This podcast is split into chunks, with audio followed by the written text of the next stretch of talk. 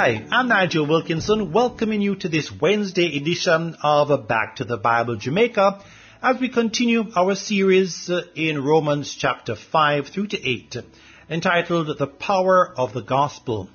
Today we'll pick up in our study from where we left off yesterday, looking at God's magnificent love for us. Please stay with us as Bible teacher John Neufeld shares from Romans uh, chapter 5 uh, verses 6 through to 11 on the full extent of Christ's love.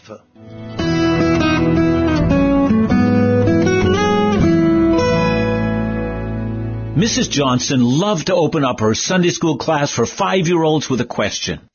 Unfortunately, her questions had become a little obvious, so she decided to make it a little tougher. So on this day, she began by asking her five-year-olds, Class, I'm thinking about something. It has four legs, has brown fur, stores nuts, has a long curled tail, and runs up trees and chatters at people walking by. What am I thinking about? And immediately little Sally's hand popped up and Mrs. Johnson beamed, ah, her star pupil. Yes, Sally, what's the answer? And Sally said, I know the answer is Jesus, but in my heart I think it's a squirrel. I fear I'm being like Mrs. Johnson when I ask my question. How much does God love you? And I fear just like Sally in Mrs. Johnson's class, you'll know the answer without even thinking. He loved me so much that he sent his son to die on the cross for my sins. Indeed, it seems that's always the answer, even though it would be nice if just for once the answer is, it's a squirrel, or I don't feel loved. And yet the answer to how much we are loved by God, described in Romans 5, 6 to 11, has nothing to do with squirrels and everything to do with the cross. But it is here that I'm afraid that many of us have already stopped listening. I'm speaking to people who have grown up in church and who have been to Sunday school and have been raised with the idea of the cross. I fear that some of you do not have adult thoughts about your faith or adult thoughts about the cross. And having been told that God loved you enough to send His Son, well, that was the answer when you were five years old, and it's still the answer today. No further thought required. You know, some time ago, a number of years now, Mel Gibson produced a film entitled The Passion of the Christ. You know, what was for me so fascinating when that film was first released was how controversial that film was right from its beginning. And what was even more fascinating was how confused many Christians were about the controversy.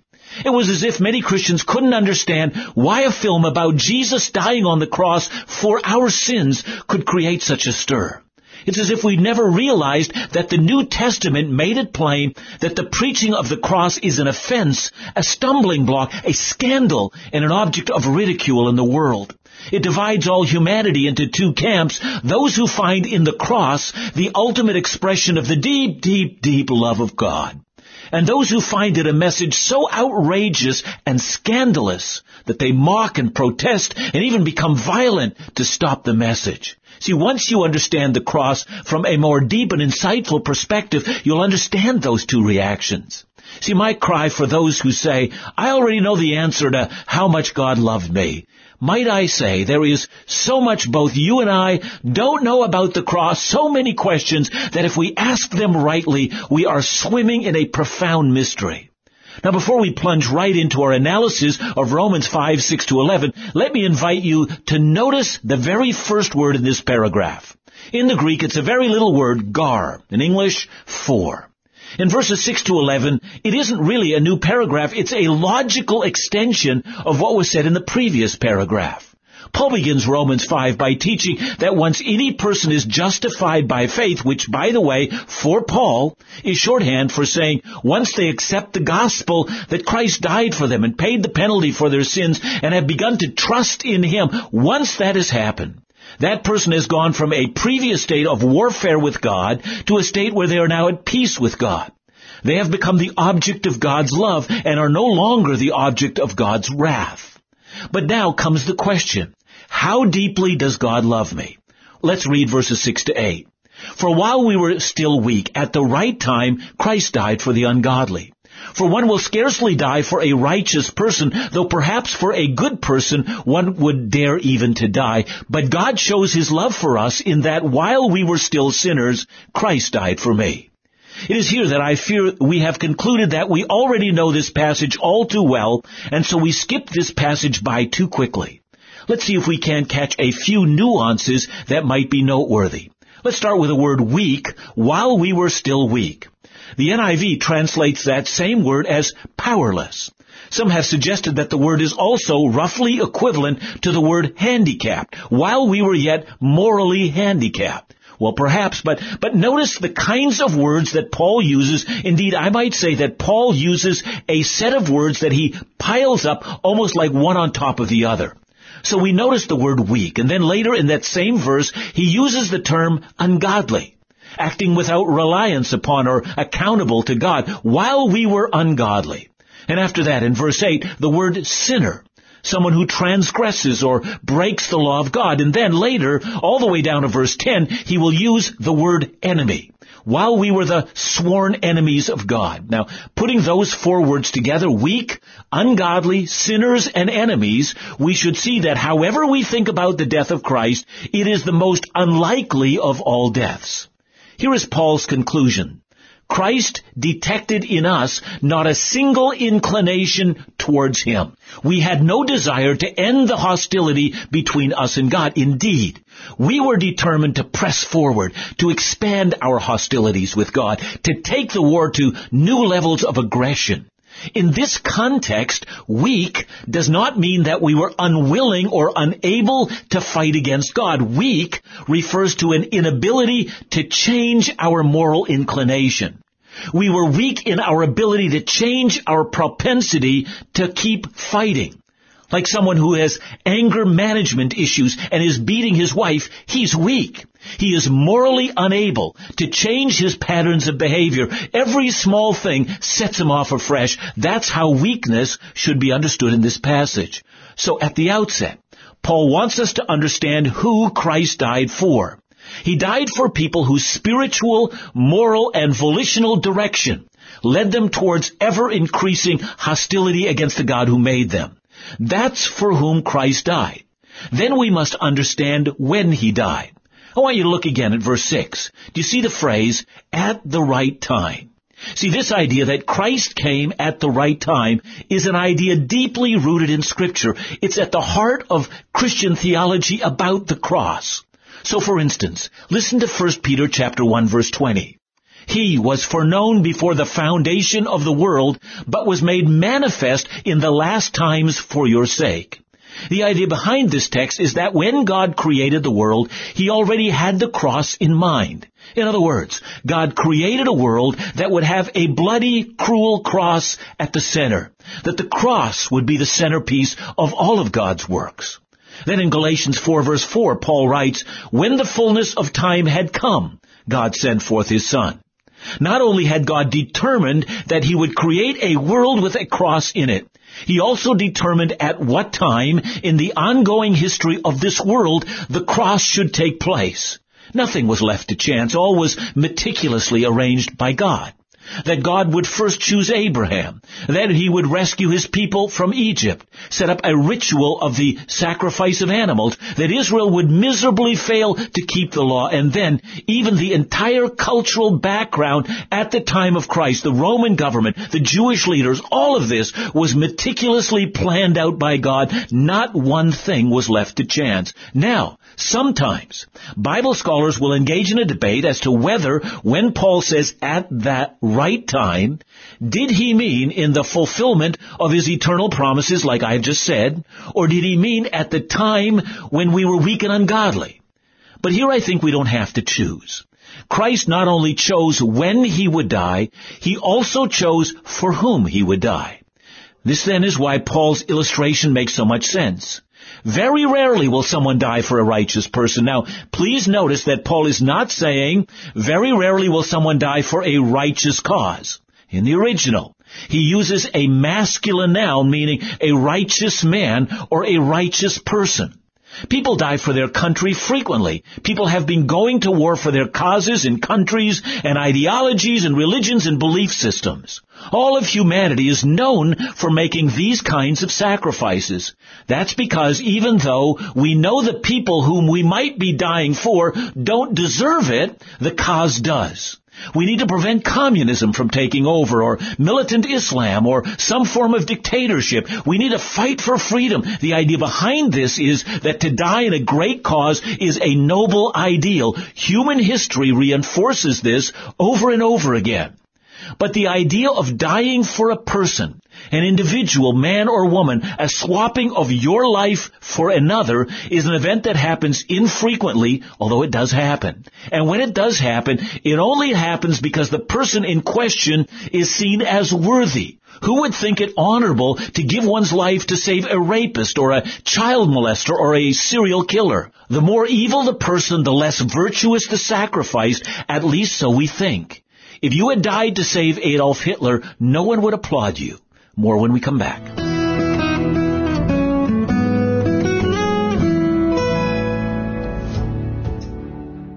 This is Back to the Bible, Bible teaching you can trust.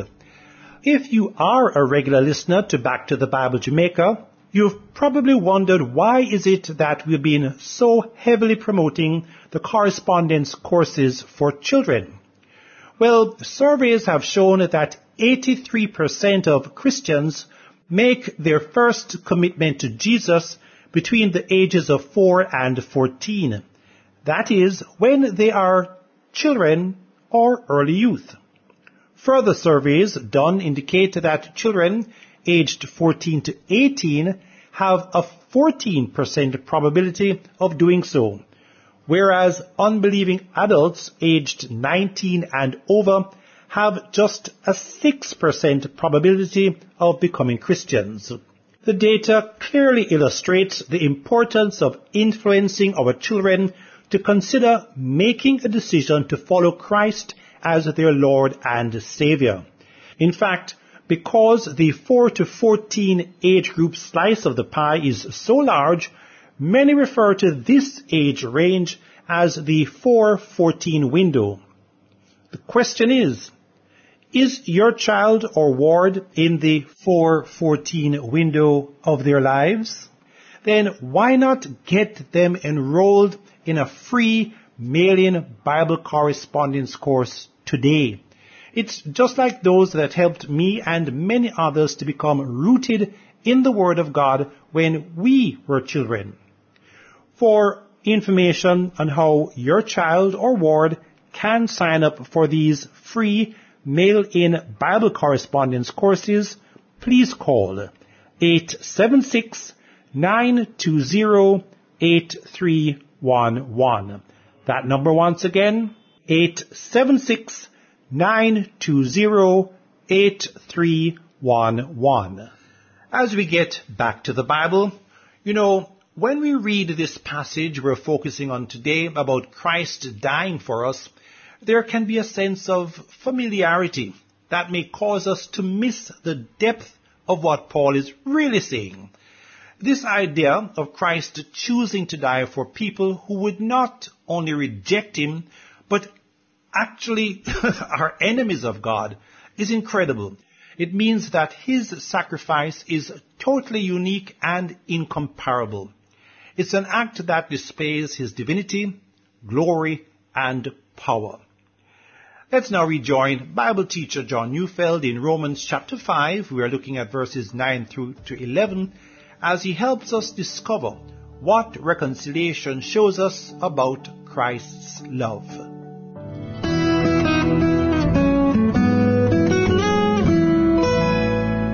We have been making the argument that there are no human parallels to the death of Jesus. You know, some time ago, my wife and I were visiting dear friends in the U.S., and it was Sunday, and we went off to church. In the parking lot, I saw a bumper sticker on the back of a pickup truck, which said, Two people died for you, Jesus Christ and the American soldier. It's the kind of thing one sees on occasion in the U.S., but you actually never see that in Canada. Now look, I'm not wishing to denigrate the sacrifices that are made by military people, but I was looking at nonsense, even blasphemous nonsense. The sacrifice of Jesus is not in the same category as the sacrifice of a soldier. The soldier had given his life for a worthy cause. Christ had given his life for a person who was morally, spiritually, volitionally, and in every way profoundly evil in that this person Christ died for hated what Jesus loved most. Jesus loved his Father above all other things, and the person Jesus died for hated Christ's Father above all other things. See, unless we paint the picture that way, we simply do not do justice to what Paul is saying. Now let's read the rest of our passage, Romans 5, 9 to 11.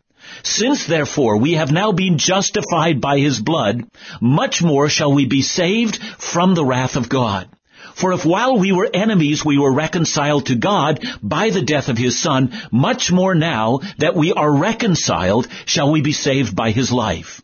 More than that, we also rejoice in God through our Lord Jesus Christ, through whom we have now received reconciliation. I want you to notice in this short paragraph, there is a repetition we must not miss. Twice Paul uses the words much more. Much more through his blood and death shall we be saved from the wrath of God in verse 9 and then in verse 10 much more now that we are reconciled shall we be saved by his life. What we have here is a form of a traditional argument that is very frequent in Jewish thinking. We call this moving from the greater to the lesser. It goes this way. If the greater is true, much more is the lesser also true. So for instance, let's say we're hiking through a forest somewhere and we come upon a bridge that goes across a river far below and you say to me, I'm not going across that bridge because I don't know if it'll hold my weight. I respond by saying, well, I was here yesterday and a big truck crossed this little bridge without a problem. So if a truck can cross it, how much more easily can you get across it? Now just so we're certain, whenever you come to this kind of an argument from greater to lesser, the point of the argument is not that the greater is true, but the point is that the lesser is true.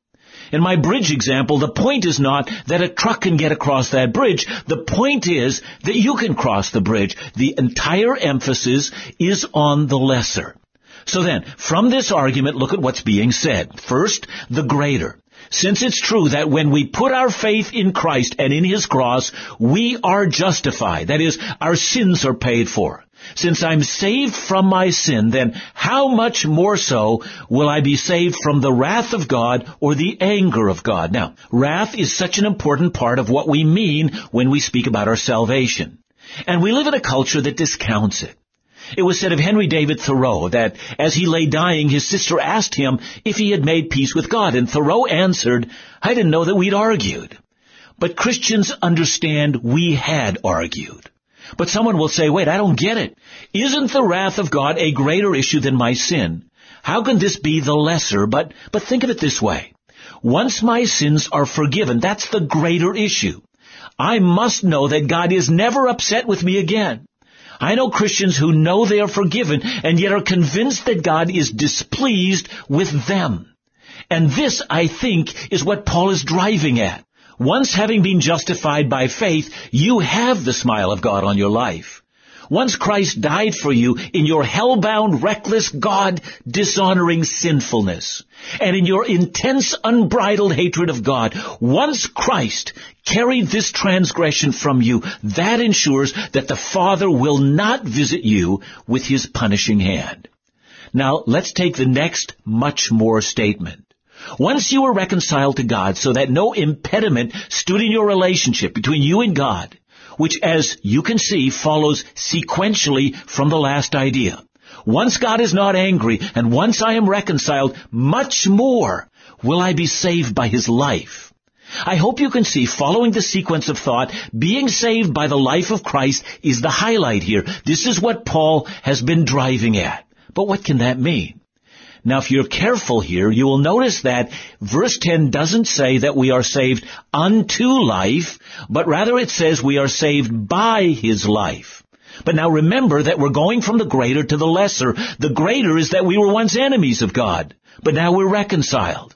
Imagine a marriage that blew apart because of adultery. One partner who says, I'll forgive, but I won't forget. That's because they can't forget the hurt, the reason for the lack of trust. All that's reasonable. Now imagine coming to a place where that moment of adultery no longer mattered. They've moved beyond that from forgiveness to reconciliation. Now if that was possible between us and God, how much more will we be saved by the life of Christ? Now, what is the life of Christ? I think the most likely thing here is that Paul is referring to the resurrected life of Christ. Since the death of Jesus cleared up all the difficulties, how much more will the resurrection of Jesus save us? Look at it this way. If the dying Savior reconciled us unto God, how much more will the ever living Savior keep us forever saved by His life? Now the rest of the Bible says much about this. Listen to what the writer of Hebrews thinks is the benefit of the resurrection of Jesus in Hebrews 7:25. There he says, consequently, he is able to save to the uttermost those who draw near to God through him, since he always lives, there's the life of Christ, to make intercession for them. Here in Hebrews we see that Christ's resurrection life means he never ceases to be our great high priest who always pleads our case before the Father. Now that is a rich truth. But is that what Paul is referring to here? I actually think that while Paul would agree with that thought in Hebrews, he means something else here. In chapter 6 of Romans, the next chapter, Paul will develop a theme of union with Christ, united with Jesus in his death and resurrection, and we will discuss that in depth when we get there. But for now, Paul wants to tell us that our life is bound to the resurrection life of Jesus. In chapter 8, he will assure us that death itself cannot threaten us now. And if we are that secure, Paul adds, we rejoice in God. Our joy is unimpeded. After all, our reconciliation never depended upon our efforts, but upon Christ's efforts on our behalf. So when we get to chapter 6 to 8, we'll see clearly that Paul is helping believers grow in Christ to put to death all sinful inclinations and to live fully in the power of the Holy Spirit. But here in chapter 5, Paul wants us to settle in on this truth. He wants us to know just how secure we are in Christ. See, in this series, I want to invite you into a greater adventure of walking in holiness. But at least in my estimation, I'm convinced that many believers never seem to make progress because they are convinced that God was watching over their sinful ways and is not impressed with us. After all, He saw what you did last night. And so from a spirit of condemnation and guilt, we never make progress. And what Paul is doing is trying to get us to look at the only thing that matters. You've been justified by the sacrifice of Jesus, don't you know? And Christ died for you when you were a rebel, don't you know? And God now looks upon you because Christ suffered for you with a smile, don't you know? And there are no outstanding issues between you and God, don't you know? And therefore, if all that's true, how much more will the ongoing life of Jesus infuse you with a God kind of life for all of eternity?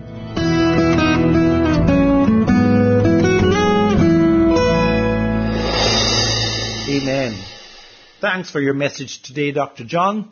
I, want to go back a little to, you know, you mentioned about Adolf Hitler. Uh, you know, should we really be using that kind of extreme example?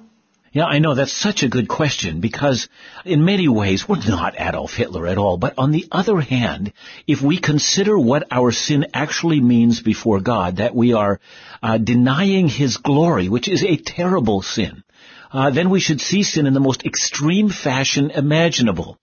And once we see it that way, we also see that God's mercy for us is in the most extreme fashion imaginable. Years ago I heard someone saying, you know, Christ died because he owed it to us.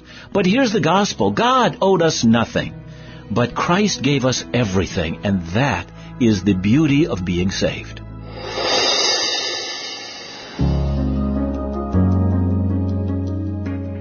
Thanks for joining us today here on Back to the Bible, brought to you by Back to the Bible Broadcast Jamaica in partnership with listeners who give in support of this ministry. Our office is located at shop number 22, Hagley Park Plaza, Kingston 10. Our office hours are from Mondays through to Fridays from 8:30 a.m. through to 4 p.m. We can be contacted via email at backtothebibleministry at gmail.com. Our office number is 876 926 5765 and our cell and WhatsApp number is 876 337 6295. To listen to this study again or some of our previous studies, they are available in our free mobile app along with other Bible engagement material. Just look for BTTB Jamaica in your app store. That's BTTB Jamaica. You can also listen and download our studies from other podcast platforms, including Podbean, Google, Spotify, and Amazon Music. Be sure to look for Back to the Bible Jamaica. Well, what an encouraging and deeply relevant word for us today as we've looked at the full extent of Christ's love for the believer. Paul knows that the key to our sanctification and growth is truly knowing what is meant for Christ to die on the cross for our sins. How does that affect the rest of our life today? Well, the gospel isn't just for new believers. These truths are indeed for every single one of us to know and apply. It is our prayer that our study so far is giving you a greater appreciation for how much Christ has shown you his love through his death and resurrection.